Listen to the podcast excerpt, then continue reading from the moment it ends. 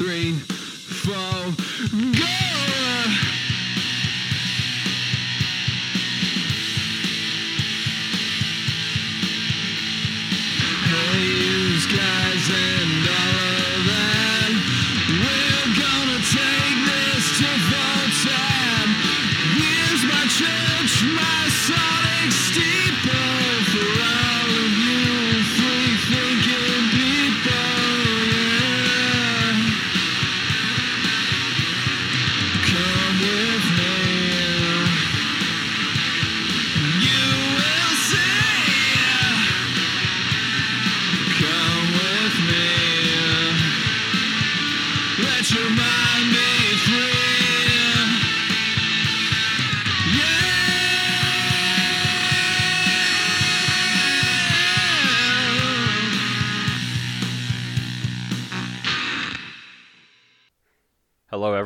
Thank you for tuning in to the Use Guys and That podcast.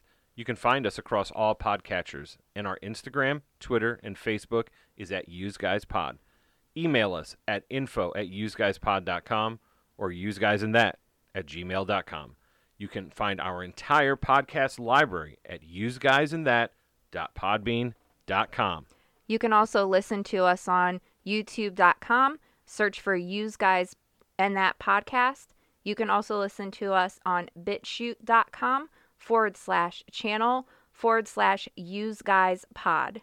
You can also listen to us on lbry.tv forward slash at Use Guys pod.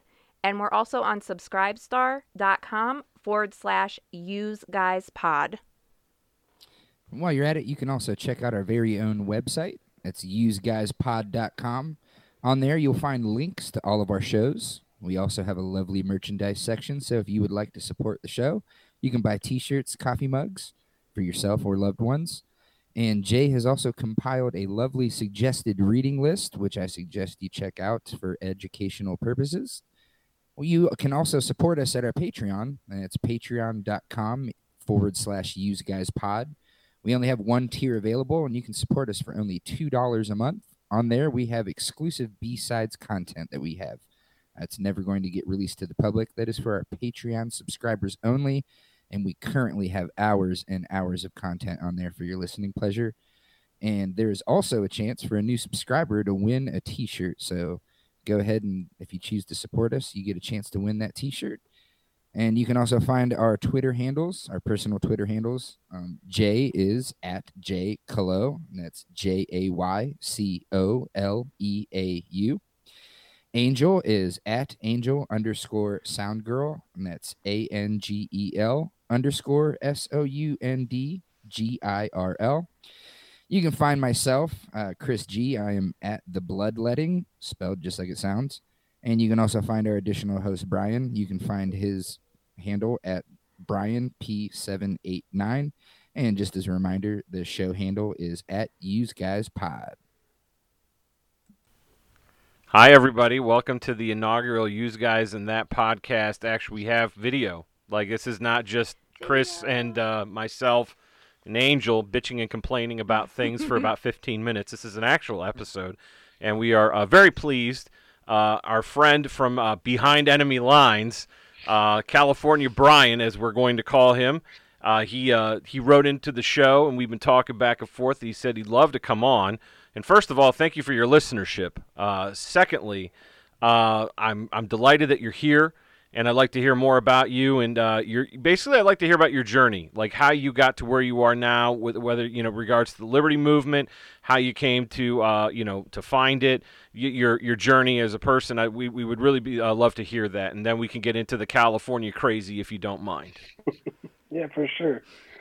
So I I uh I've lived in California my whole life. I'm in Southern California. Um I think the going back to some of my earliest memories were playing football as a kid and I always I do a lot of Zoom for work, so I always make the joke like you can't tell, but I'm I'm a very large individual. Uh, so I, I played football. I went to private Catholic school and I hated it. Um, after I think four years of pestering my mom and dad like I hate this school. I hate this school.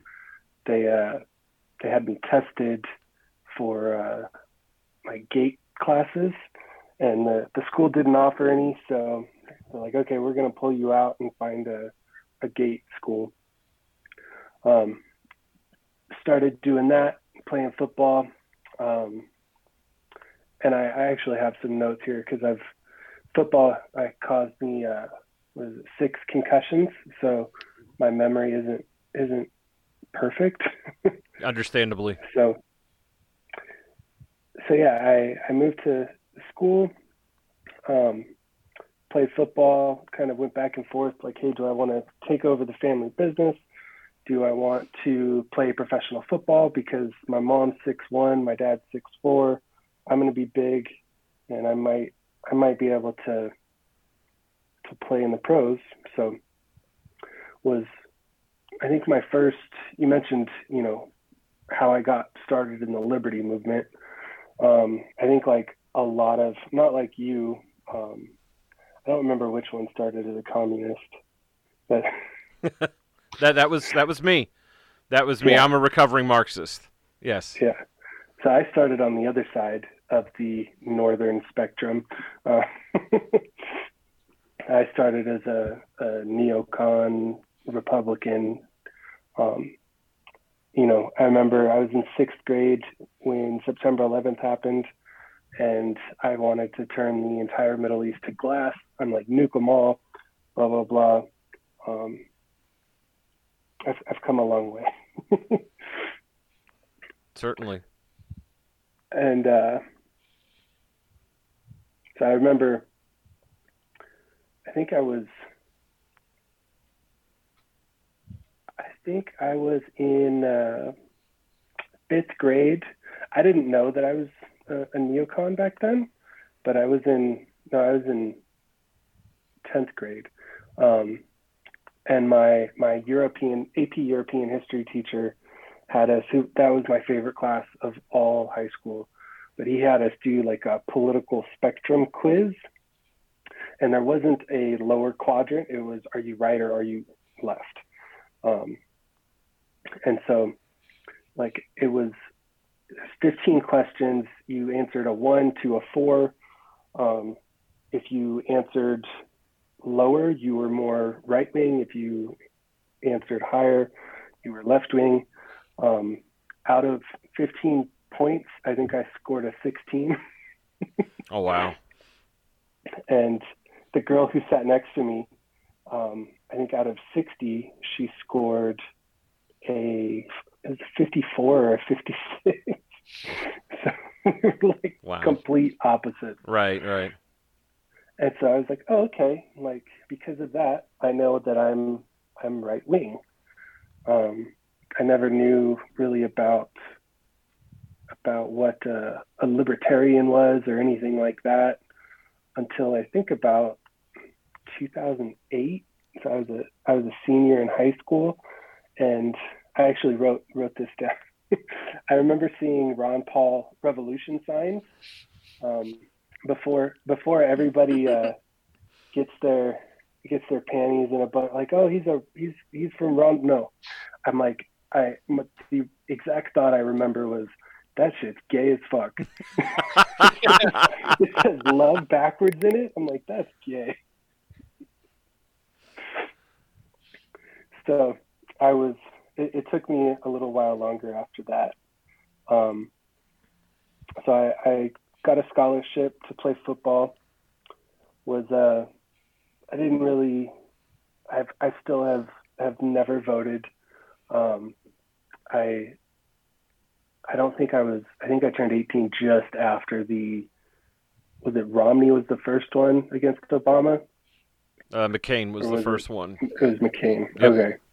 So I, I turned 18 just after that election. Um, so I didn't get to vote. And then by the time the next election happened, I was off in a whole different deep end. so 2008, I was playing football in college. Um, I think I had already had like four concussions, but I was like, hey, I'm going to play in the pros. Um, then I blew my knee out and they doctors put me on, you know, heavy, heavy doses of opiates. I was on Percocet. Oh shit. Um, had to have surgery. They uh, they were supposed to give me a nerve block in my hip to like totally numb my whole left side, and they they forgot or they they're like we've never had anybody that's as big as you, so we didn't know when you were gonna wake up. so they're like, here, we'll give you some painkillers, and so they injected me with fentanyl. Um, so that was Wow.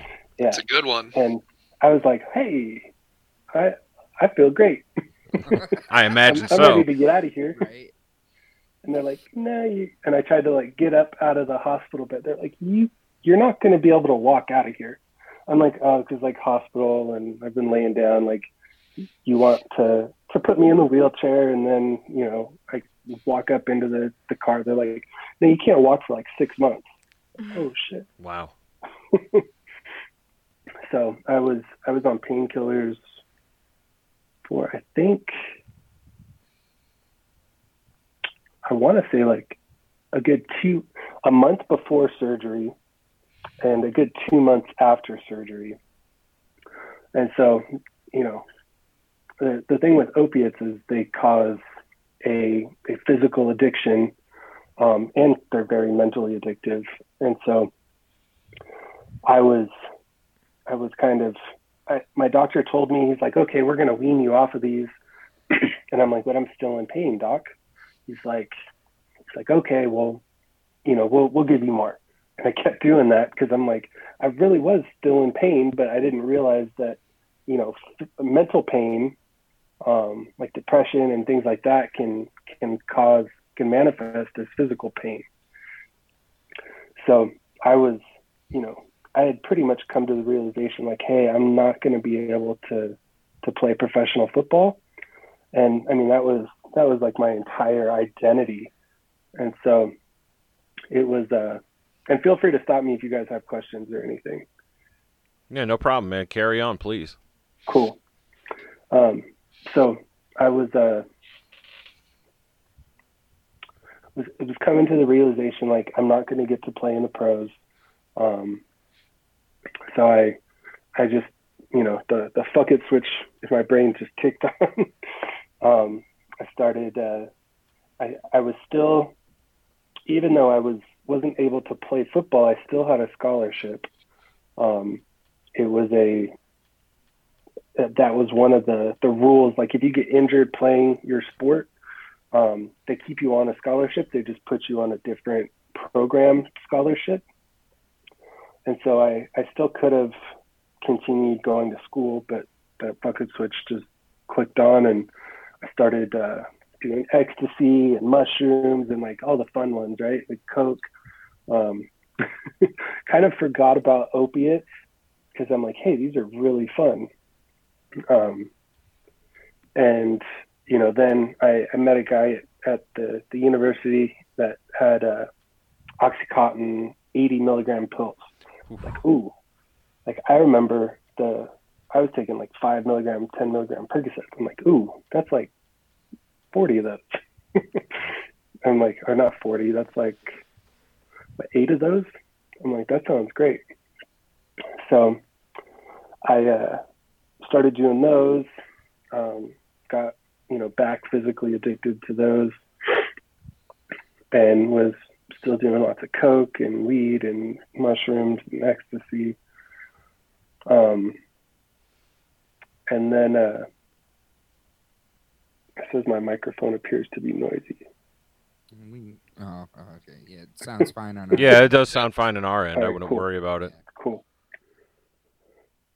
Yeah. So then um, I started. Uh, you know, OxyContin can be really expensive, even though I'm I'm really close to Mexico. It still was, you know, like fifty cents a milligram. So one one pill was like forty dollars. Um, That's crazy. and when you're, well, I'm sure we're you guys are you guys all from Ohio? yes. Oh yeah. Yeah, yeah. I'm sure where you guys are at, like you would probably have paid a dollar a milligram. It's Yeah. funny that you should mention that because we just did a um, a use guys book club video uh, a couple of days ago about a, a book that uh, Christopher and I have both read called uh, Dreamland. It's by Sam Quinones, who is a uh, LA Times investigative reporter, and it's about the opioid epidemic that exploded. I guess the epi- I guess you call it the epicenter, Christopher, here in Ohio, and it was uh, yeah, it was a dollar a milligram, one dollar a milligram. It's insane. Yeah, Yeah. there was like Portsmouth, uh, Portsmouth, Ohio was like they had like a, a total like oxycontin based economy in that town. It was like so bad there, like for real, like not even like joking. Like it was just, like they had an entire economy based on the trade of these pills. Yeah, I mean, it's it's worth more than than our fiat currency, but This is true. Some kind of use. This is a fair point. Right. So, um, you know, those those pills are expensive. So I started selling. Uh, I was I was doing a lot of coke, and I'm like, hey, if me and like four friends pool our money together, instead of going buying coke like a couple grams of coke every weekend, like we just buy an ounce and like sell half of it. We'd make our money back, and then we're not paying for oxy and coke. That makes So- sense. That's logical. I can follow that. Checks out. it's I, I tell I tell some people that they're like, that's fucking retarded. I'm like, it makes perfect like economical sense. It does. Yeah, it it does. does. The, Yeah. the economics are there. So I uh, started selling coke. Um, what had by then um, I fuck it switch was enabled. I'm like I am I'm having way more fun like not going to class than I would in class. So I'm just not going to go to class anymore. Um, and according to my my scholarship, like if I if I failed two semesters in a row, I had lost my scholarship. And I was like, yeah, like I haven't been to class in like two months, so there's no way I'm going to pass. So I might as well just say drop out. So that's what I did. Um, I didn't. Well, I guess I I didn't tell anybody. I dropped out, but I didn't tell anybody. right. So I just uh, mentally, I'm like, I'm dropped out. um, so I, I did that. Uh, I, I moved back in with my parents.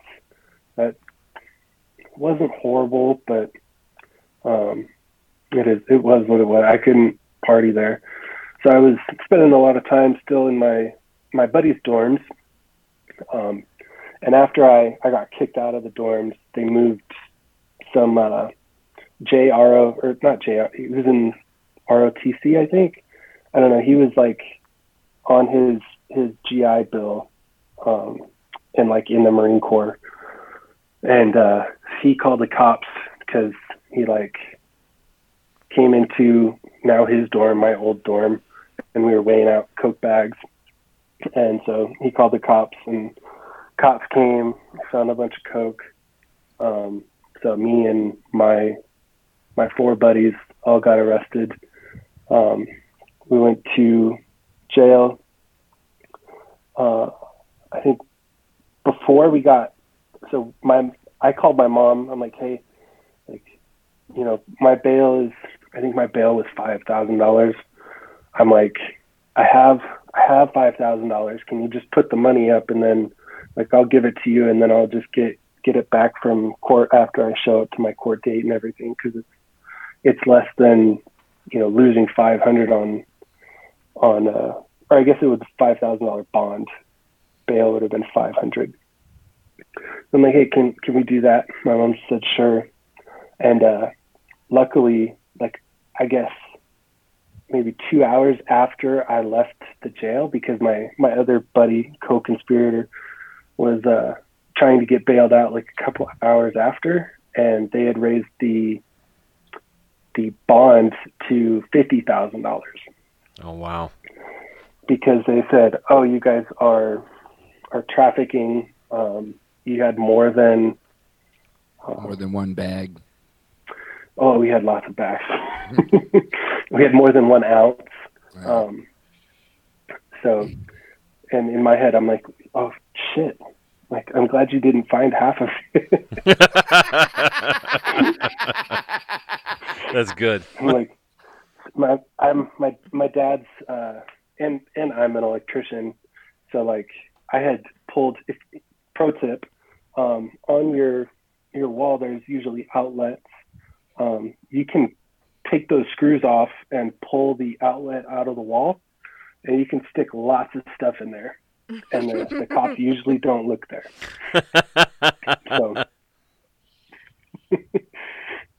Just Yeah, uh, that- just shut the power off. Yeah, that's that is a really good really good tip is also to turn off the power because if you accidentally touch something, you're getting fried for There's- sure. Yeah, As usual, the fucking voice of reason from from over there. Yeah, nice, nice. Yes, thank you for that because I don't think I'd think No, of it- that. like, I just so- start unscrewing shit and start stuffing fucking snow in there I'm like, all right, we're gonna put I this shit to- away, man. right. You know, I had to replace typical man. like the light switch in the bathroom and I turned off like what I thought was the upstairs power switch, but the bathroom power switch is connected to a different like line and not the line for the bathroom. I don't know why. It's the hallway one. So I went to go and I like I barely touched it and it like sparked and I'm like, "Oh, I'm glad that I didn't actually touch it because I would have probably died."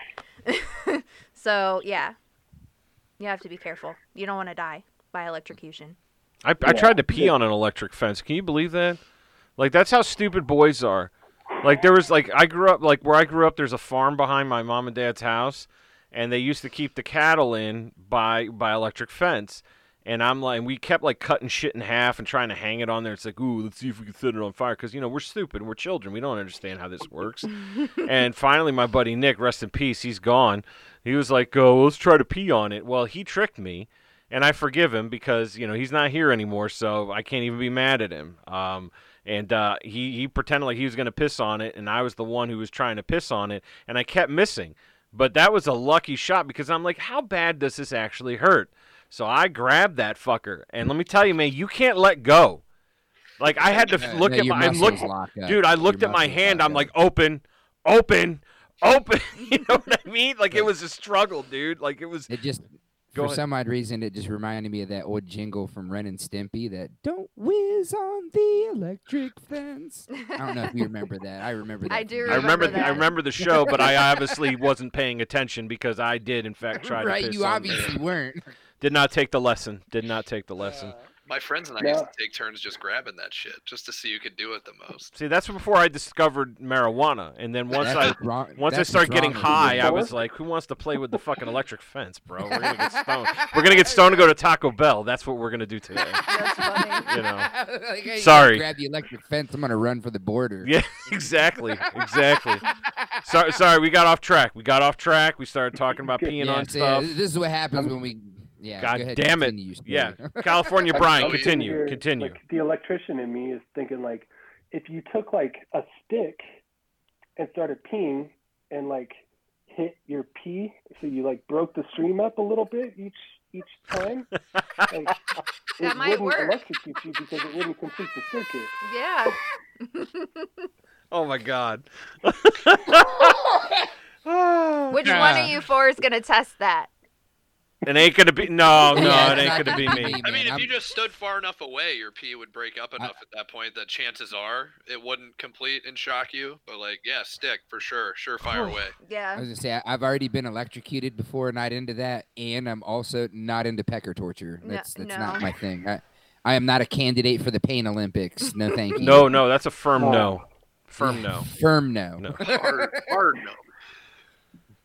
Well, I mean, you electrocuted enough, it'll be a soft no, but Yeah. Aha, aha. Sorry, ca- carry on, California Brian. Go ahead. So I, I think I was I was to the point where I got arrested. Um, so I I got out of jail. Um, pled. Uh, it was, you know, luckily I had two co-conspirators, um, both get lawyers, and so they the first plea deal they offered me was a year in in county jail if I pled guilty. Um, I, I asked my public, I'm like public defender. I'm like, what? He's like, never take the first offer. So I'm like, okay. Um, and then they they dropped it to uh, I don't remember if there were three or two offers, but the last offer I ended up with was uh, 40 hours community service and three years informal probation. So the, the community service in in Cali is is usually so in in community service. Well, I think it was called work service. You you have to go around and pick up trash like on the side of the freeway and stuff like that. So that was it wasn't it wasn't a year in jail, so that was pretty awesome. I thought um, community service, uh, and I had three years of informal probation, um, which basically just to me meant like don't get caught doing anything dumb. Um, it was I didn't have a probation officer. I didn't get drug tested. I didn't do anything. It was just don't get arrested again. So I'm like, okay, I think I can do that.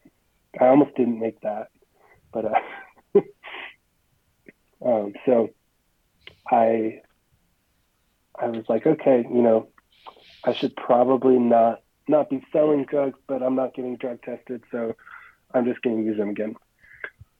Um, so I was doing a lot of a lot of coke, mushrooms, weed, uh, ecstasy. Um, still doing every now and then. I, I would find some oxys. Um, and then I met somebody and was was trading her coke for oxys. Um, so I had a steady supply. I knew I could always get coke, uh, so I had a steady supply of oxys. So I started using them. I was using first I was doing like a half of one a day, which isn't which is a lot. Like if you've never taken them before, um, but I I got up to I think taking five 80 milligram pills a day, Wow. um, which is like would absolutely kill somebody that doesn't have a tolerance. Um, like hundred percent would kill someone. Um, so I was like, hey, you know, I'm not getting high like I used to. Like I just kind of get like a little bit high and and, and more just relaxed. Um, and then I met I met somebody who said that they could get heroin. I'm like, whoa, like that's the king opiate. Like I'm gonna I'm gonna have to try it at least once. Or I think I said I didn't say at least once. I have to try it once, um, and then I'm never gonna try it again. So we we went we picked up some heroin. I smoked it, and like after I finished it, I'm like, let's go get some more, uh, which was dumb, but so I I uh, started buying heroin. Um, by by then, I think I I was off probation by then. Um, so I I started, you know, buying lots of heroin. I moved completely away from the, the pills to heroin.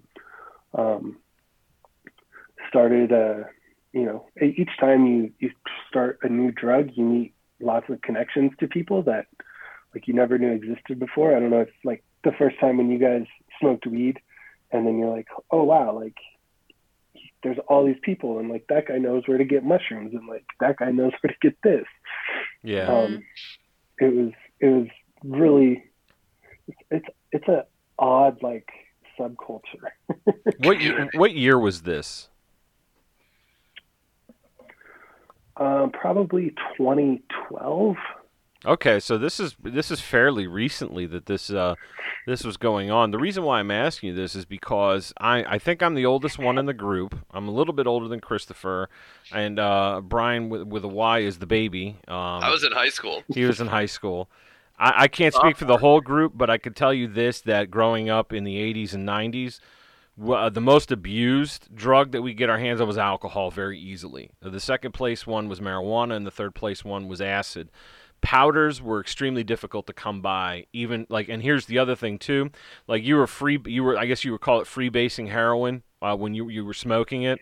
Like eh, like back when we were kids like we grew up during the um the hiv scare and the aids scare. So hypodermic needles were incredibly terrifying because we had people literally like there was no take this pill and you can live with HIV and like you know you can live a normal life. Yeah. Like it was it was a death sentence essentially. So in order for people to really get pushed to the needle was that that would require a lot of force. And for powder to find us almost kind of, we're not in the middle of the country but we're further enough in that powder is going to take effort. You know what i mean? As opposed to someone who lives in california or lives on any of the either coast i think it'd be a lot easier because you're closer to the ports of entry where that stuff is going to come in. So sorry to interrupt you. I was just curious go ahead please No, you're good. Yeah, so I, I, to me, it was a, it was a pretty easy switch. I was, I was already smoking oxy pills, uh, and I, I forgot to mention um, another big reason why I, I don't remember what the exact year was. It might have been 2012, but um, the FDA made it illegal for, I think it was Purdue, to sell their, the oxys that you could crush up and like smoke um, and you could crush up and inject. And so they became like a freaking plastic pill. Um, if you tried to smoke it, it would just end up like plastic goop that you couldn't do anything with. Um, so I'm like, okay, I'm gonna I'm gonna switch to to heroin because like that you can always smoke that. Uh, so that was that was another big kind of step up in my my addiction was I think the the FDA I don't remember what exactly they said they had to do, but they made it to where you couldn't smoke um, the, the 80 milligram oxys. So I I was oh yeah I was mentioning about like the kind of new web of people I was introduced to.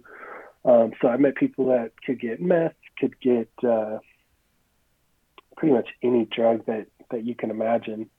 Um, so I I'm like, hey, like I'm like, how how much does does meth cost? Because I had never tried it, and they're like, oh, it's like it's like 10, 15 bucks a gram. I'm like, okay. And then I asked other friends like, hey, how much? Like, how much does meth cost? They're like, like 25 bucks a gram. I'm like, shoot, that's 10 bucks a gram. So I I started. Uh, I'm like, how much can I get for for a hundred bucks? Dude would tell me like 15 grams. I'm like, well, shit. I'm like, that's a no-brainer. Um, I started selling meth to buy heroin, um, and I got uh, as I as I was doing could afford to do more and more heroin.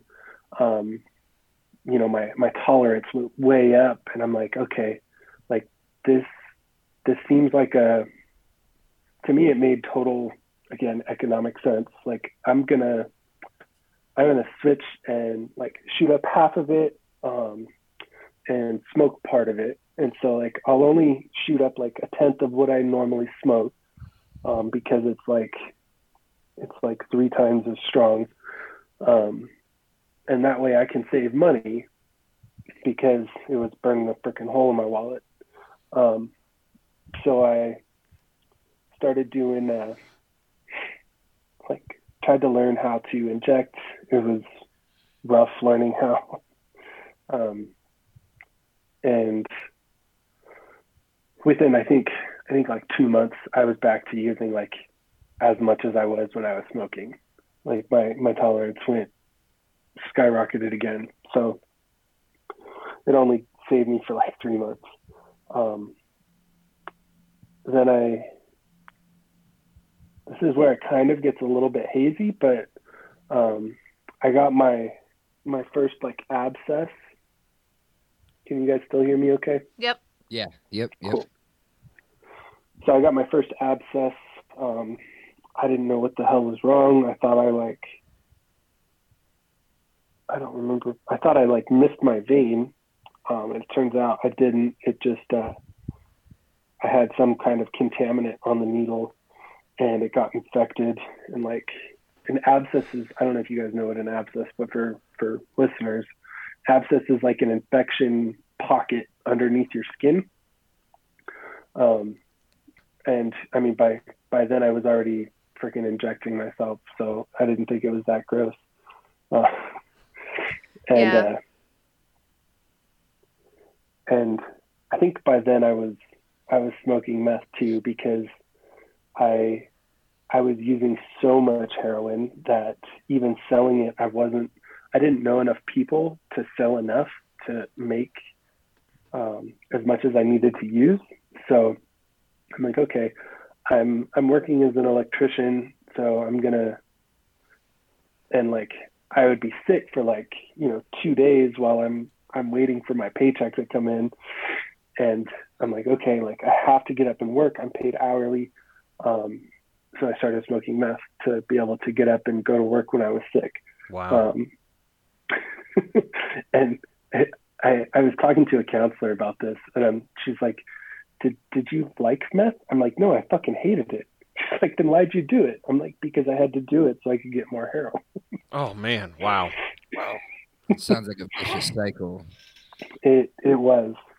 Um, so then, you know, I was I was doing all of that. Um, I was I was getting more and more abscesses. I don't know if you guys can see it. Let me see. If this light doesn't mess it up too much. So I don't know if you guys can see my arms. Yeah. Oh yeah. Yeah. Yeah, so it's like that on on both arms. Wow. It's Um, like scar tissue. Yep. So my they my uh you know, this all this time I'm working with my dad or for my dad. My dad owns a company. Um he thought I was like drinking and partying too much and like I'd come to work hungover or whatever. No, I was dope sick. Right. Um and you know, he he started noticing like um I was I was using the company gas card and selling gas to people to also supplement my income for heroin. Um, and so he's like he's like, dude, even if you drove like 90 miles an hour for for 24 hours a day, you would not be able to use this much gas. Right. And I'm like, yeah. So I, I finally broke down. I admitted it to him. He's like, I'm like, I just had to help out my friend because they needed gas. They're broke. He's like, he's like, okay, dude, don't don't fucking do it again. Um, so I then I started doing it again. Um, I thought I was I was being slick, but I would uh, so I would bum rides from people and be like, no, dad, like I had to go to here to get this or do that. Um, but then I, I met somebody and he would only want premium gas and work trucks don't take premium gas. So that's how I got caught again. Um, my dad's like, uh, you know, he was, he was getting ready to fire me. Um, and he's like, his, his, uh, his wife, my, my stepmom was, uh, was pretty suspicious of me. She's like, there's no way that, you know, he can, he can make like I see his paychecks. I know how much his rent is. Like, how can he still be barely making rent and you know every other month need a couple hundred bucks to pay rent and this and that? Um, so she, my dad's like, let me see your arms, and uh, so I rolled up my sleeves, and you know it it didn't look like what you would envision a heroin addict's arms look like. Most heroin addicts don't have, you know, their entire arms raw with abscesses. Right. Um, and so he's like, he didn't, he didn't know what it was. Um, he's like, you know, he's like, is somebody like tying you up and like kidnapping you? And I, I couldn't tell him what it was. I'm like, no. And I was just crying. He's like, you know, partly because I'm like, hey, I'm a fuck up. Like I let my dad down. Uh, and partly because I'm like, I don't want to stop using drugs. Um, and so he, uh, he was like, you know, hey, like we, whatever it is, like we'll help you. And then he, he's like, was it drugs? And like, I couldn't say yes. I just shook my head yes. And he's like, all right, well, we're going to the hospital and either way, like even if I wanted treatment or not, like we had to, to treat my arms. Um, they, they legitimately thought they were going to have to, uh, to amputate my arms. Oh, wow. um, Jesus. yeah so we got to the doctor um, they they thought i was just i was trying to get like painkillers at the doctor's office i'm like no dude like look at my arms Like And no, like, like, I "Well- ha- I can get heroin. I don't need the fucking you know Yeah. painkillers like that you're gonna give me. Right. Ain't gonna do shit. Right. and uh, so like the doctors are like, okay, well, we're going to give you antibiotics, um, and we're going to test your test your arms and see like if it's staph or whatever, and then we're going to send you home, and it's uh, on you to. I'm like, you guys don't have like treatment facilities. They're like, um, do do you want to go to a treatment facility? Like, we can't have you here. Like, once you're you know, once we once we give you antibiotics, we have to kick you out. Like, look at my fucking arms. What are you talking about? Um, and so I, I find I convinced them to like let me stay until my tests came back, and they came back positive for MRSA. Um, so then they're like, oh, we're we're giving you the wrong antibiotics. We got to give you uh, I think it was like Cipro, which is what they used for anthrax wow. yeah, it was it was gnarly. And another, I forget what other um, antibiotic. And I'm like, I'm like, okay, you know, like maybe like they really scared me. They thought they they they told me they they might have to amputate my arms. Like I was I was for sure scared. I'm like, okay, like maybe I want to get. So my mom was with me. She was calling different like detox facilities. Um, I I was like, okay, like I'm I'm actually going to do this. Um, went to the detox facility. It was nice because I because I was positive for MRSA. They I couldn't have anybody else in my room, um, so I didn't have to share a room with anybody. Right. so that was that was positive. Um, I they they put me on a, a drug called Suboxone, which if I would have had to come off of like cold turkey off of all that heroin, I probably wouldn't have stayed with it. Um, and it was I was I was in detox. I think I was in the detox facility for 32 days um, because they wouldn't let me go to an inpatient um, like rehab until my arm arm wounds were closed. Um, so I, I never went to a an actual in person like stay over the night rehab. Um, I was doing like they call it partial hospitalization protocol. I think is what the last PHP. Okay. Um, so I would go like 8 a.m. in the morning to my little program. Like we'd have all this counseling and stuff. Um, then I would I would get picked up at like five o'clock at night. It was kind of like a, a nine to five. Um, it was it was pretty helpful. Um, I still remember there's uh, so you're you're with heroin addicts, meth addicts. Um, there was one guy that was was in because he was addicted to uh, drinking Robitussin. Oh wow. Um, I don't know if you've ever heard of it, the the active ingredient. I've done it before. The active ingredient in it is uh, dextromethorphan. Isn't that what they call Yeah. robo tripping? Robo tripping. Yeah, yeah, robo- yeah, yeah, Yeah. yeah, yeah. It's it's fucking gnarly. Like That's a choice word. the the only the only power more powerful experience I've ever had um, was DMT, but like acid, mushrooms, ecstasy, none of that has anything on robo tripping. What? really fucking gnarly.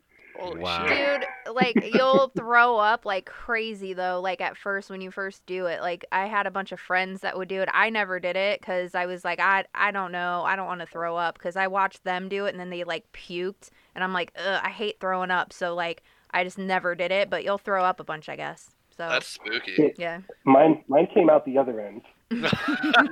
And once again, we're right back where we fucking started before the show. Come full circle. God damn it! You can't God stop, damn it! You can't stop the It was- Trotsky trots, dude. No, Can't Christ stop, on the cross, you can't, man. Get wow. get it.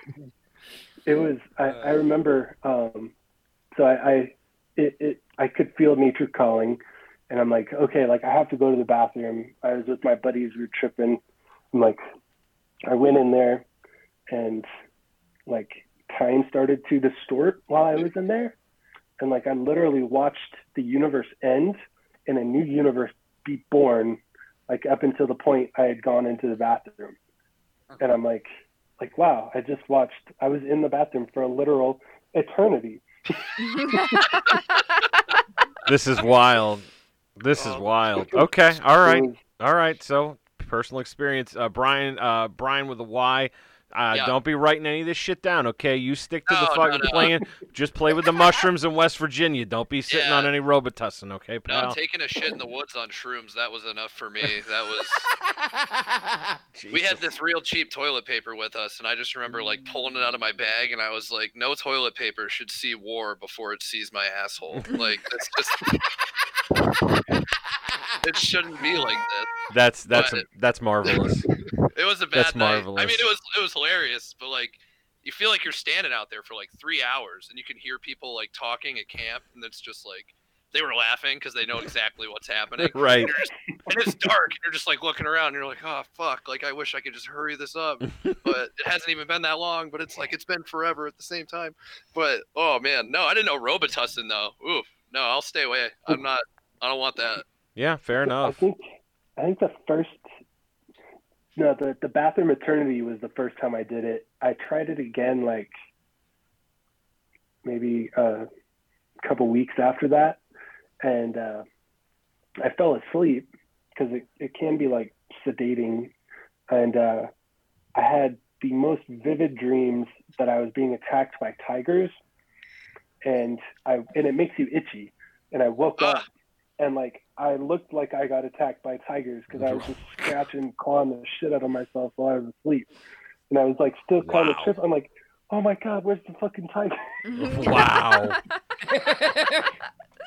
This is something else. Okay. It's it's not a whole lot of fun.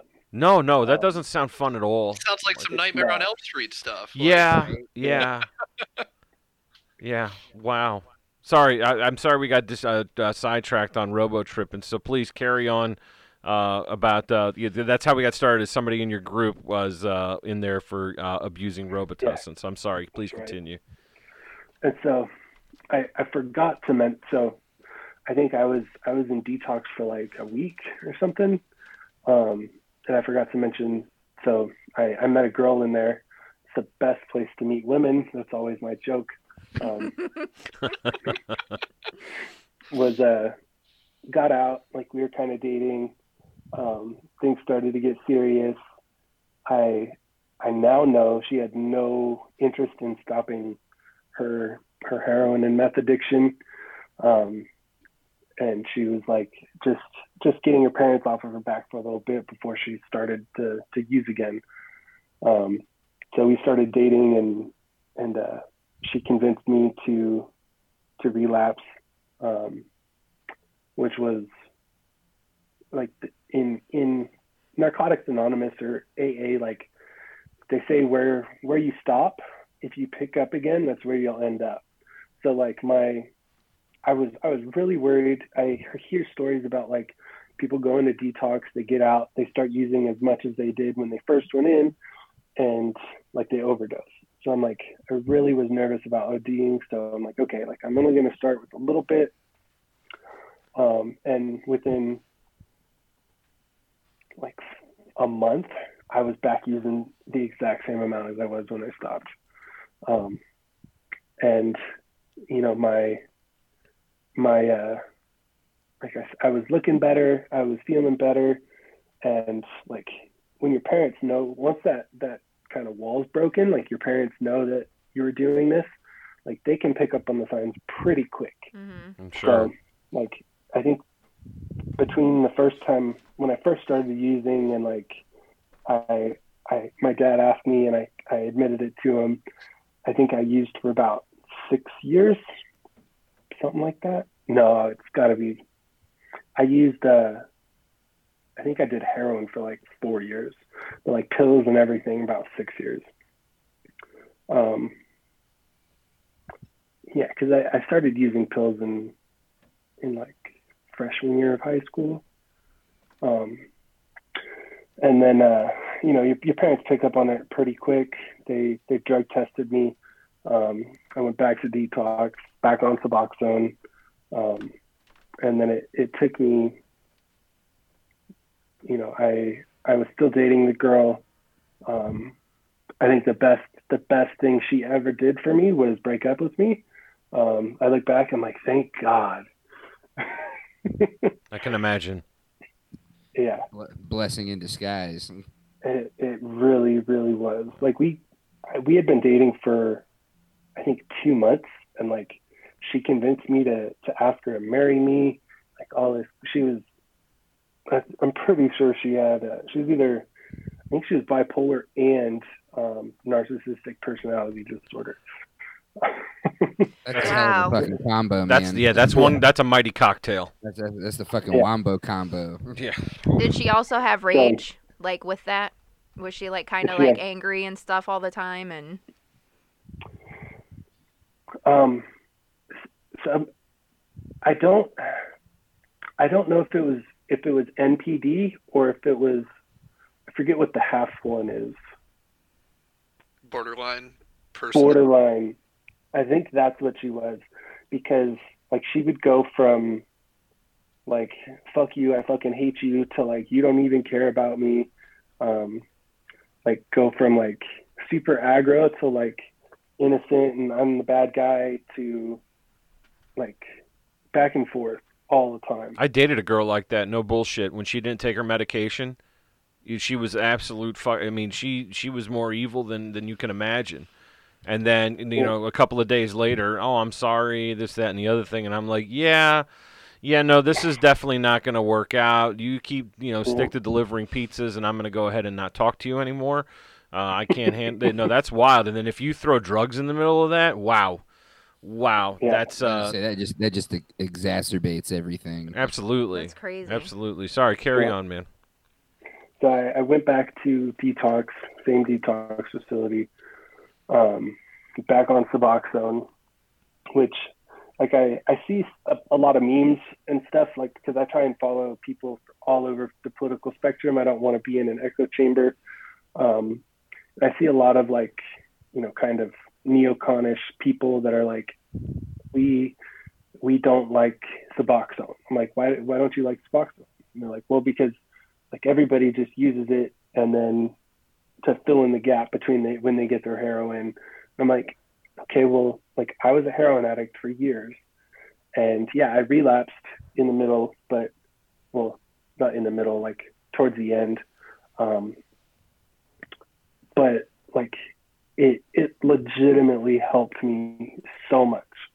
Um, so like if, if anybody out there is listening to this, you know, there's there's lots of like yeah, it's it sucks to have to take another drug, but it's it's a lot easier when you can just go to the doctor. I think that was one of the things we emailed about too. Is like if you could just go to like a pharmacy and say, hey, I'm a heroin addict, I need Suboxone, and they said here's some Suboxone.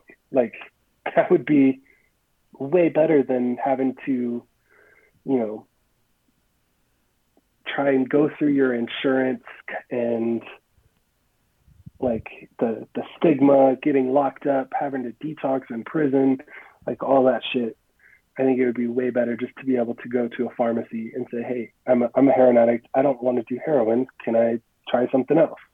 Oh yeah, sure. Because I don't like I have I still consider some some people in NA and AA don't consider like if you're using a drug like Suboxone to be because it is an opiate, but Sure. um, so they don't consider that to be clean time.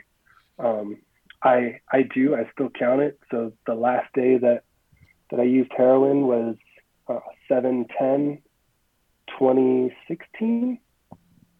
That's yeah, 'cause it's- good. it's Yeah, over Mazel. Tov. Mazel Tov. Good for you. Congratulations. Yeah, for Thank real. you. So I, I say, hey, I've got four years clean. Um, three of them I was on Suboxone, but I was, you know, the whole time tapering down off of my Suboxone, which it's it's nowhere near as as painful um, in a in a short period of time as getting off of heroin. Heroin sucks to get off of. Um, but with Suboxone, you're kind of taking all that pain and just like extending the period of time. so it's it's nowhere as intense, but you do feel it for longer. Which and I've been off Suboxone off of it for about a year and a half. So Excellent. it's uh yeah, it was it's it's not fun to get off of, but like I was and I guess that that's where it kind of leads into um like how I got involved with uh kind of considering myself an anarchist and and stuff like that. Um so I was I was always like I, I joke about how uh back in the day I, I called myself I'm I'm fiscally uh fiscally or economically liberal and socially conservative. hmm Um, that whole trope. Sure. Yeah. No. That's, and so now I'm like, well, why don't you just be a a quote unquote liberal, um, like laissez faire liberal, like all the time? Like, why does it matter? And I think you know, I think it was it must have been Instagram. Um, you know, I started following like a lot of a lot of your your politogram Instagrammers, um, and you know, they. I think the big one was uh, it it was uh, whiskey and rebellion, and he's gone through like four name changes. oh yeah. Yeah. four counts banned. Um, and I I sent him a message like about a year ago. He was like, you know, and ask me anything, and I'm like, I don't have a question. I just want to say thank you for radicalizing me. Brilliant. I love that. That's a great line. Excellent. and so you know that was when i when i went to detox the second time um it was like i got out and within two months i was back in um and so the the all the counselors and everything were like dude like we really thought you had this shit and like we were never going to see you again i'm like yeah they're like what like how how did that happen? I'm like pointing to my girlfriend. Right. like put all the blame on her. No, I chose to do it, but um, and so like I was getting ready to leave for the second time, and they're like like how do we know? How, how do you know? How do you know that you want to stay sober? Like what happens in in two months, four months? And I'm like, well, you know, it's. I'm like, I don't like other outside things dictating what I I can and can't do. So like if you're if you're an addict, like you can't not use. Like you have to put that in your body. And if you don't, like you're gonna feel like shit. So like you have outside forces acting on you.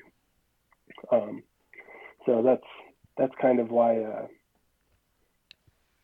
how I started to to look into like anarchism. Um I I started I kind of have started listening to Tom Woods and uh, he uh, the first I, I think I listened to one episode of him and he was like interviewing some some like Roman Catholic person that's like high up not high up in the church but like a Roman Catholic author. I'm like, what the fuck is this shit? I, I stopped listening to him for like a, a while. Um, was listening to uh, to uh, like prepping guides and stuff like that. I'm like, okay, like I actually I actually can get behind this stuff. Um, and uh, I I think I picked back up uh, Tom Woods, and I'm like, okay, like you know, I I think he's kind of a nerdy guy, but like he actually knows the philosophy and stuff. Um, and then uh, I started listening to. I followed. Uh, that's how I, I found you guys. Actually, was uh, Sal the Agorist. Oh, Um, wonderful. Yeah, Sal's awesome. I, I followed him on Instagram for probably two years before I found out he had a podcast. Oh, wow. I'm like, oh, he's he has a podcast, and I started listening. to it. I'm like, what's what's agorism? Right on. Um, so I, I started. I, I went on his website. I like ordered a bunch of books. I'm like, oh shit, like I've always been doing this. Like now I actually have a term like that that I can identify as. Like this is awesome. Um, and so now, you know, learning from South Sal, the first thing he says is a planted garden. Like I've I've got even in California, I've got four and a half acres. Oh wow, very Um, cool. So it came with a bunch of citrus trees, um, and I planted a couple avocados, like tomatoes. I've got uh, a whole pantry full of jams and tomato sauce and ketchup, and You really have avocado trees on your property? That's really cool. I have two, and they both almost died because my my well pump broke, and I was on vacation, Oh no. Oh, Shit.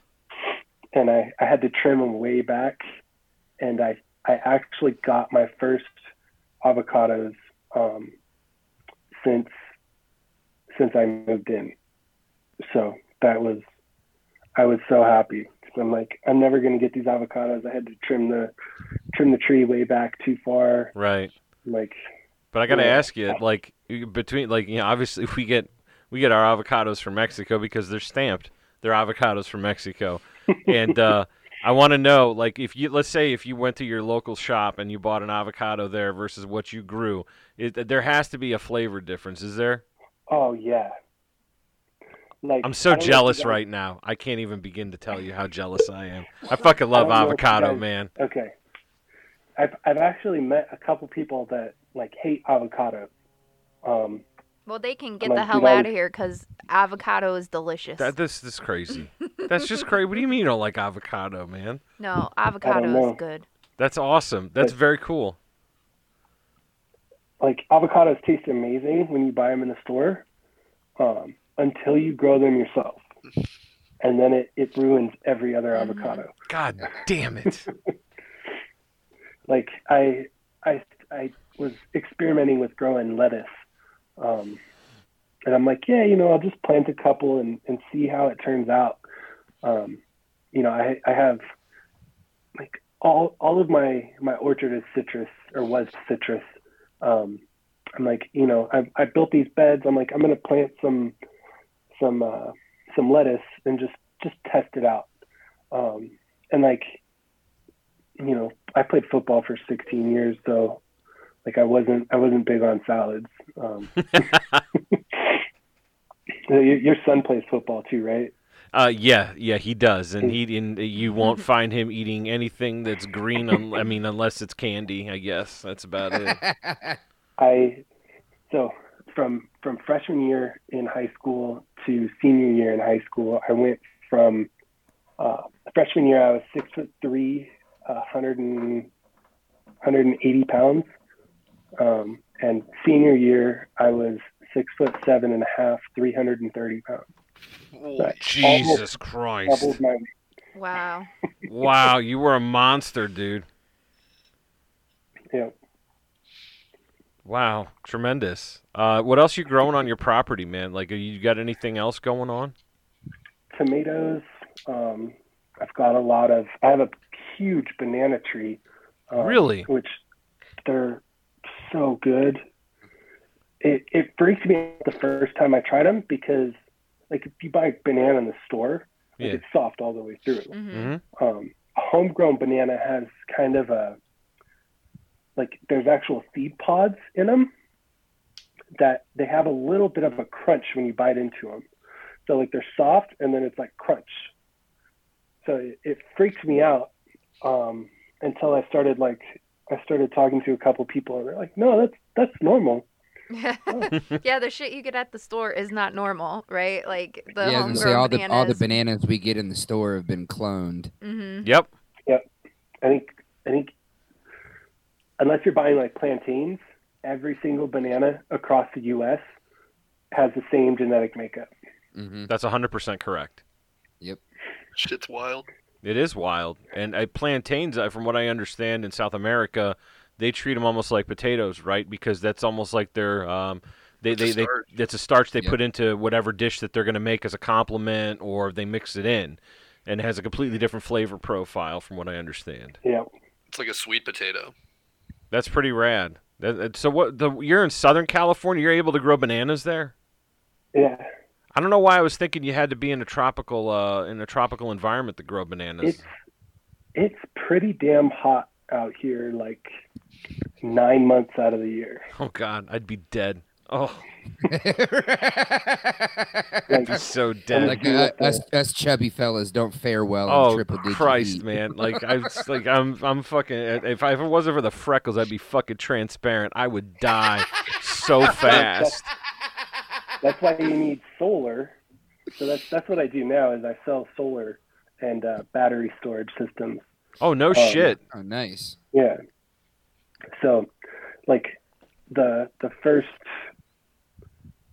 well, I moved in. The the people before me, oh, our bill was like two hundred bucks a month, which in in California, like that's that's on the average spectrum for your your power bill. Right. Um, I I was like, okay, you know, I I kept my temperature the way I like it, like 71. Um, my first bill was six hundred and fifty dollars. Oh my gosh. Oh, oh, oh. Yeah. Man. So That makes my butthole pucker thinking about that. Jesus, Jesus. Christ. yep. Wow. So that's how you got into it. Like, is there? There has to be a pretty lucrative market there since you have a lot of sunshine there most of the time. Correct? Yeah, I mean, California. I think where I'm at in California, we pay the highest, um, the highest rate, the average rate in the U.S. So, like, I, we sell a lot of solar and battery storage. Um, and then there's like out where I'm at is is kind of fire prone. So, um, the power company will like if there's if there's a fire or if it's really hot and windy, they shut our power off. Jesus. So, like I, I was like, I can't have that shit. Like I have, I've, most of my my irrigation comes from a well.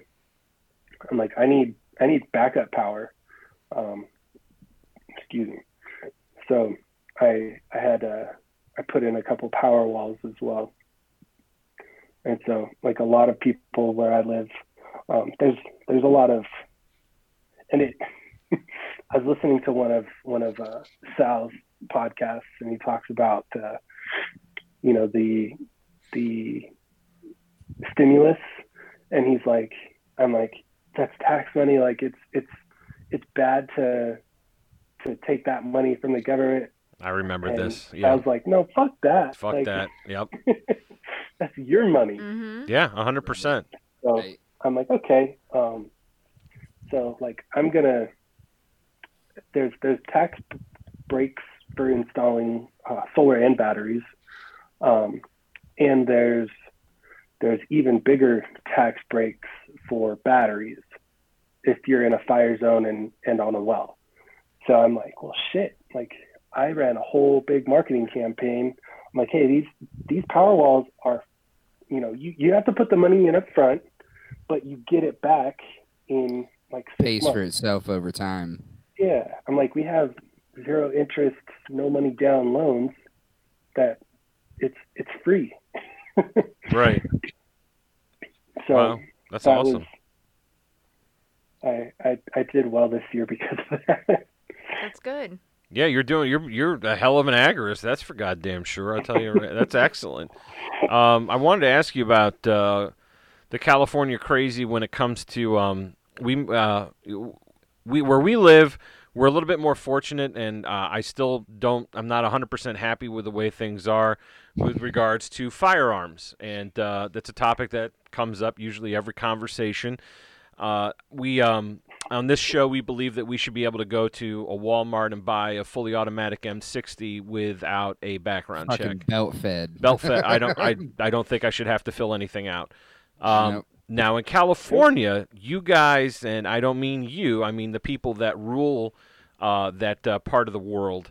You have some pretty strict regulations when it comes to. Now I understand that the magazine capacity was struck down by a court, but still, do you have waiting periods? Do you have Do they still restrict your magazines even though there's been a judgment against that law? Like, tell me what it's like out there. So I've I've never legally um, owned a firearm because I was I was a felon before I was 21. Oh, I Um, see. Okay. so, um, but I, I do know that I believe it's for any gun. There's a minimum. I think it's at least. I think it's a three or a seven day waiting period for any gun, um, shotguns included. Like you can't just go to a store and buy a shotgun. Um, and I think handguns. I, I could be mistaken. I, I want to say 30 day waiting period um, for a handgun. Fuck. And uh, That's That- you know, ridiculous. That is ridiculous. now you have to uh, file a, a is it 4473 is that what the the background check is like the NICS Is- well, I don't know what the name of the form is. Um, okay but yeah, I know what you're talking about. Yeah. to buy to buy ammo What? Wait a minute. To buy ammunition, Yep. you need you need a background check to buy ammo. Fucking kiss my asshole with your tongue out. Fuck that. I'm kind of speechless right now. You need perm- You need Yeah. you need to ask for permission to buy ammo. yep I Is could there set. a limit to how much you can buy at any given time too? I don't believe so Okay.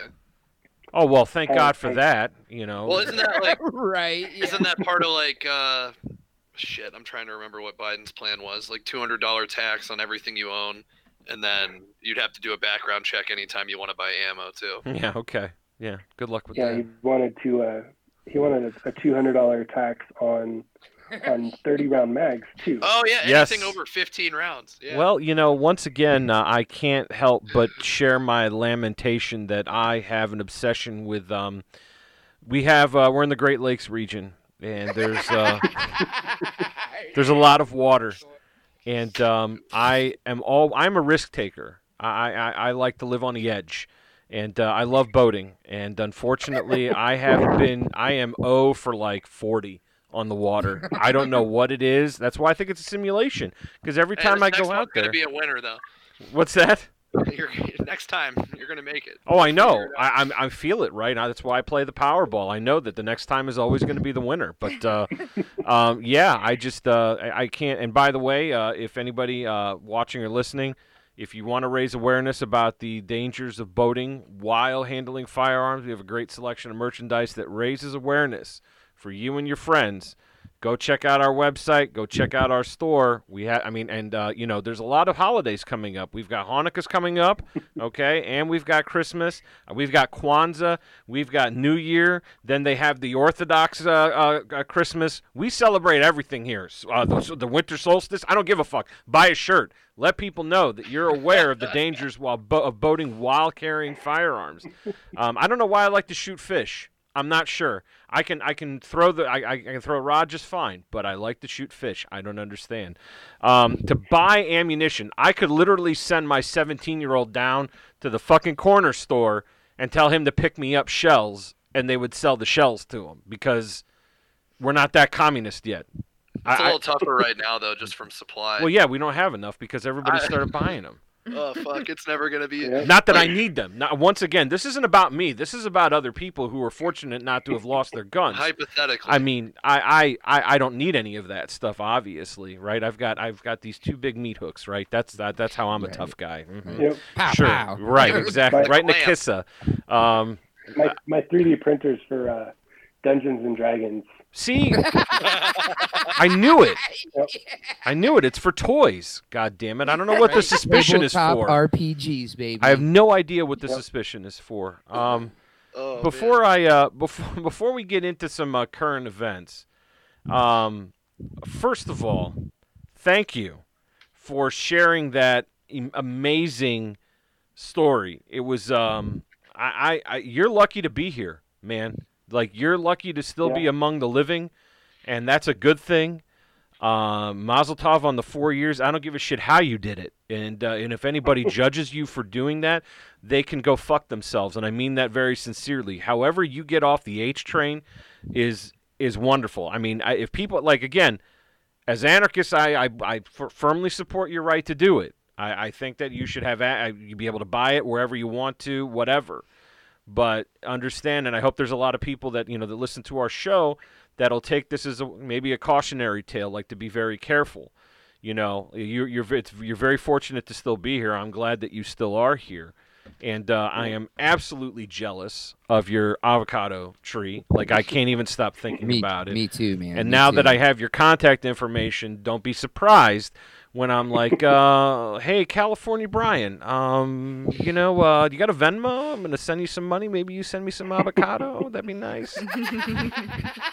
and yeah, he's So gonna got- answer. He's gonna be like, "You know what, Jay? I'm so, you know, darn, we had fires and communism, and I don't have any for you. Jesus."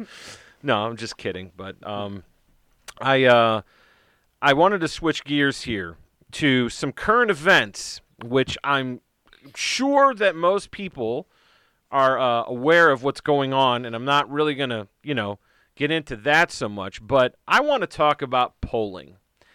Uh, specifically because I have a professor of mine in my program who worships at the altar of Nate Silver. And if anybody who doesn't know who Nate Silver is, he runs a website called 538. And um, this is the second election in a row where this man has completely screwed the pooch so hard that the dog can't walk anymore. Okay? Um, his polling has been shown to be completely inaccurate. Uh, he doesn't know what he's talking about. And uh, I got an article here from The Atlantic, which is a periodical of great note, I might add, Angel. Uh, It's not the Billings Gazette. it's not the. Billings Gazette, and I apologize for that. they didn't have any comment on the polling. I'm sorry. In Montana, they're worried about bobcats or whatever the fuck it is they do up there. Wonderful state. We have listeners there. Keep listening. Um, uh, that poll, the polling crisis is a catastrophe for American democracy. If public opinion data are unreliable, we're all flying blind. First of all, what is the purpose of polling?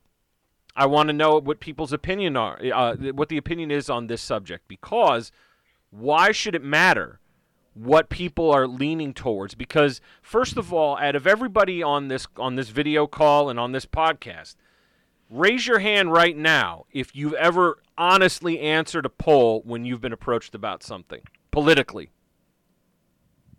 I don't see any hands. I have never ever taken a poll politically, like Yeah. official. yeah, I don't like I I, mean, don't think I have either. mm-mm. I try to avoid them. Well, of course you do. So, people, Here's, so go ahead, go ahead. here's my my tinfoil hat. Um, I feel like the the reason for the polls is to uh, most people they want to be on the winning team. Like that's why there's so many Patriot fans. Um, Well said. so you know they're they're like, hey, look, this person is winning, so they try and influence more people. Hey, I want to be on the winning team. So that's that's what I think it is. I don't think you're far off at all. But Right, I, I, yeah. want to know what the future of this is. In fact, I think I'm going to email Mr. Silver and try to get him on this show. Hopefully, he didn't listen to what I said. Uh, I'm still w- waiting for Dr. Judy Wood to email me back, and I think after we talked about her the last time, I don't think I'm getting her on either. Um, we're still waiting for uh, Alex Emerich Jones. I as have e- well. I have emailed Alex Alexander Emerich Jones uh, of Austin, Texas, to come on to this show.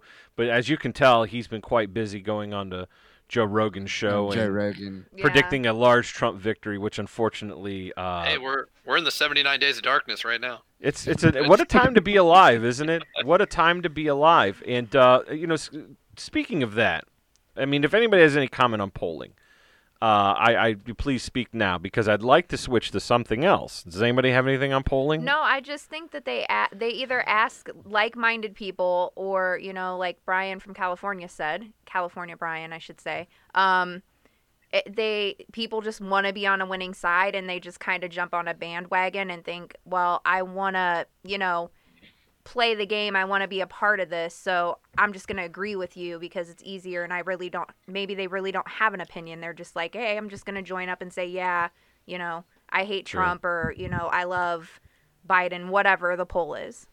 Well, that's entirely possible. Um, but here's here, now here's the thing that I, I hate to remind any of you that are listening to or watching this podcast.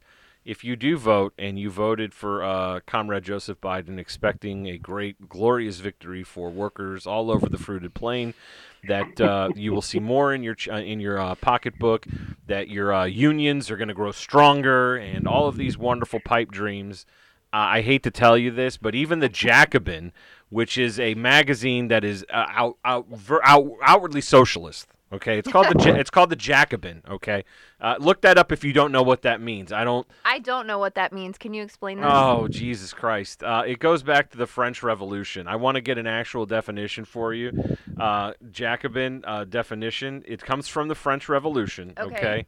Now they were a um, they were uh, like a supporter of a like a strong like a strong central government, like a like a secular state, um, and for strong central uh, government power and um, of extensive government, um, like in order to tra- like uh, in in order to transform society. So if you're thinking in the in the terms of the French Revolution, you were at a monarchy.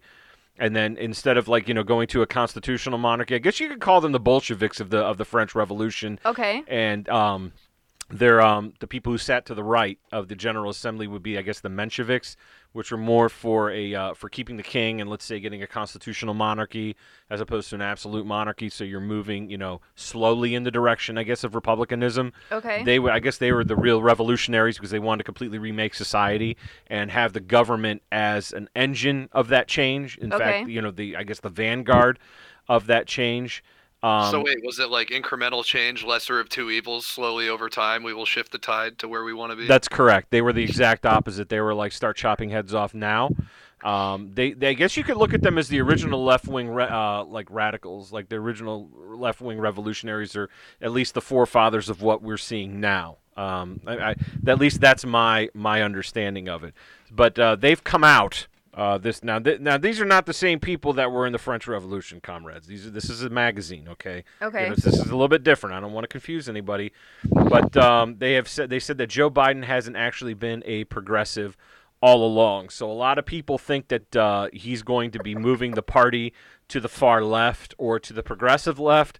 And uh, this is just a piece of the article. This will be in the show notes for people. It says, insofar as the Democratic Party as an institution has moved in a more progressive direction, whatever that actually means, Biden's candidacy can only be read as a conservative reaction to many parts of that shift. One, every, on every one of the issues said to matter the most to liberals today racism, immigration, reproductive rights, and the politics of identity. The former vice president is a reactionary throwback who has been on the wrong side of things for the vast majority of a lengthy career that began at the Demo- uh, at Democratic caucus that still included Southern Dixiecrats, several of whom, in- incidentally, were um, bosom chums. Thus, in the span of only a few weeks, a liberal culture that zealously embraced the hashtag MeToo movement just a few short years ago has has had to awkwardly renegotiate its relationship to sexual assault allegations for no other reason than the figure currently being accused happens to be named Biden. and of course, this is written. Don't make me laugh. Come November, leading figures in the name of culture will call on the nation to strike a blow against racism by rallying around Strom Thurmond's eulogist. so that's just a taste. I encourage you to read the whole article. I encourage you to, to, to take a peek at that. Um, uh, in the words of Kilgore Trout, um, I bring you more of the same, says Joe Biden. So um, I don't. I hope none of you are expecting a lot of change. You're not going to get it, and especially Cocaine Mitch is going to hold on to his uh, advantage in the Senate. Yeah. Uh, big Cocaine Mitch, uh, and uh, fuck all is going to get done for two years. So I hope everybody stops buying guns and ammo, so that those of you who still have yours can buy ammunition and more guns in the event that they do try to take them from you. Um, just stay off the water. Uh, I don't have uh, I don't have anything else to say about that. But uh, yeah, that's all I wanted to get into tonight. Um, I wanted I, I really wanted to hear about your story, and um, I can't thank you enough. That was yeah, I, for for sharing that with essentially strangers and with our audience uh, was brilliant, and I sincerely appreciate it. And you you are to be commended first of all because of your honesty, and then secondly because of your sobriety. I mean, I, I to kick a habit like that, there's a lot of people who can't get out of that hole, And uh, I, I really, I Mazel Tov on that. That's that's phenomenal, and uh, I'm glad you're still here, man. Thank you so much. That means a lot. Um, I, I appreciate the opportunity to tell as, as many people about it. Um, kind of like what you said. Like I I would fight for anybody's right to choose whatever they want to do, but uh, you know I I definitely hope that that they wouldn't ever want to do that. I guess would be my my hope. Yeah. Yeah, absolutely. Cautionary tale for sure. Yeah. yeah, like Jay said, thank you. Thank you so much for sharing that story. Yeah, really. It's um I hope everybody enjoyed it. Um at least uh not not for entertainment purposes, but enjoyed uh, your honesty and um you're sharing your experience cuz I don't think a lot of people would have the courage to come out and talk about that, especially when you're looking at a lot of self-reflection. You know, you have to look at yourself and your actions. A lot of people can't look at the mirror, man. A lot of people have a hard time with that. And I think it takes a lot of a lot of courage and a lot of humility to do that. And I I'm sincerely honored to have sat here and listened to that to, to your story and uh, the success that's become your life. So thank you very much, man. Uh, I, Cal- California Brian, you're welcome to come back on the show. Uh, thank you very much. If anybody has anything else, I think we're going to wrap it up here. Nope, I think that's it. Um, I just like to say thanks again for sharing your story, and uh, you know, I'm proud of you for saying all the things that you said, and um, it, you know, letting everybody know what you went through because it is hard to say those things. A lot of the personal things, um, you know, people don't usually share. So I appreciate you, and I'm proud of you for kicking the habit. Thank you guys so much. Yeah, you're welcome. How about you, uh, Brian with a Y? Are you all right, man? You got anything you would like to uh, to close out with? You got anything extra before we shut the door? Nothing really comes to. Oh yeah, okay. I thought I was muted. Um, no, I can't really think of anything that hasn't been said already. I mean, uh, it's weird to think of this as like a platform that somebody could be inspired by. So that I think you telling that story might actually help a lot of people in a way that maybe they didn't expect to be reached or helped. So that's actually really neat. And it's yeah, it's a raw, visceral thing that not a lot of people could do. So again, we appreciate you coming out and talking about it and keep up the good fight, man. Thanks, It's guys. lovely to meet you. You Yeah. too. Real pleasure, man. Thank you very much, and thank you once again for your listenership. I'm glad that uh, you enjoy the content. Uh, you know, you're one of every one of seven people. every time.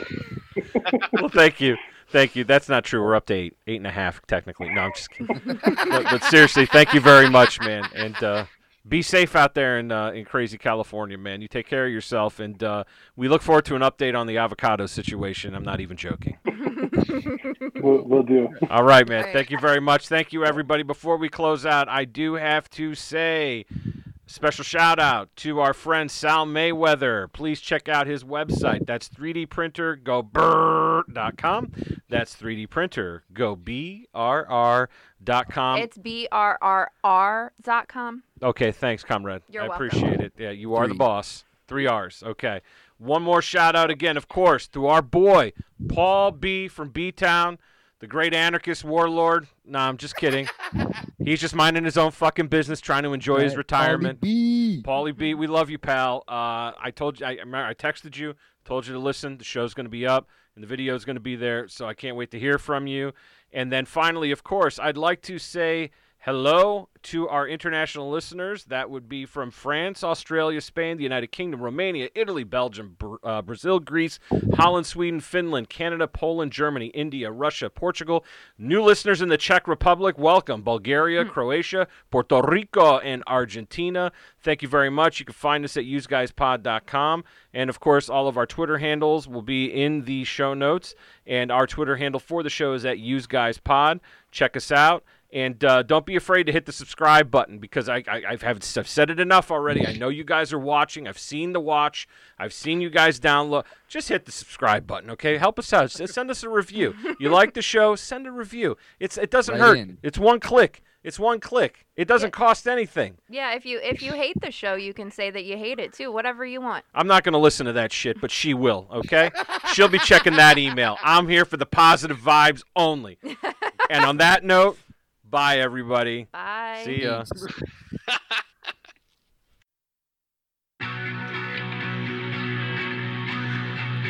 Woo!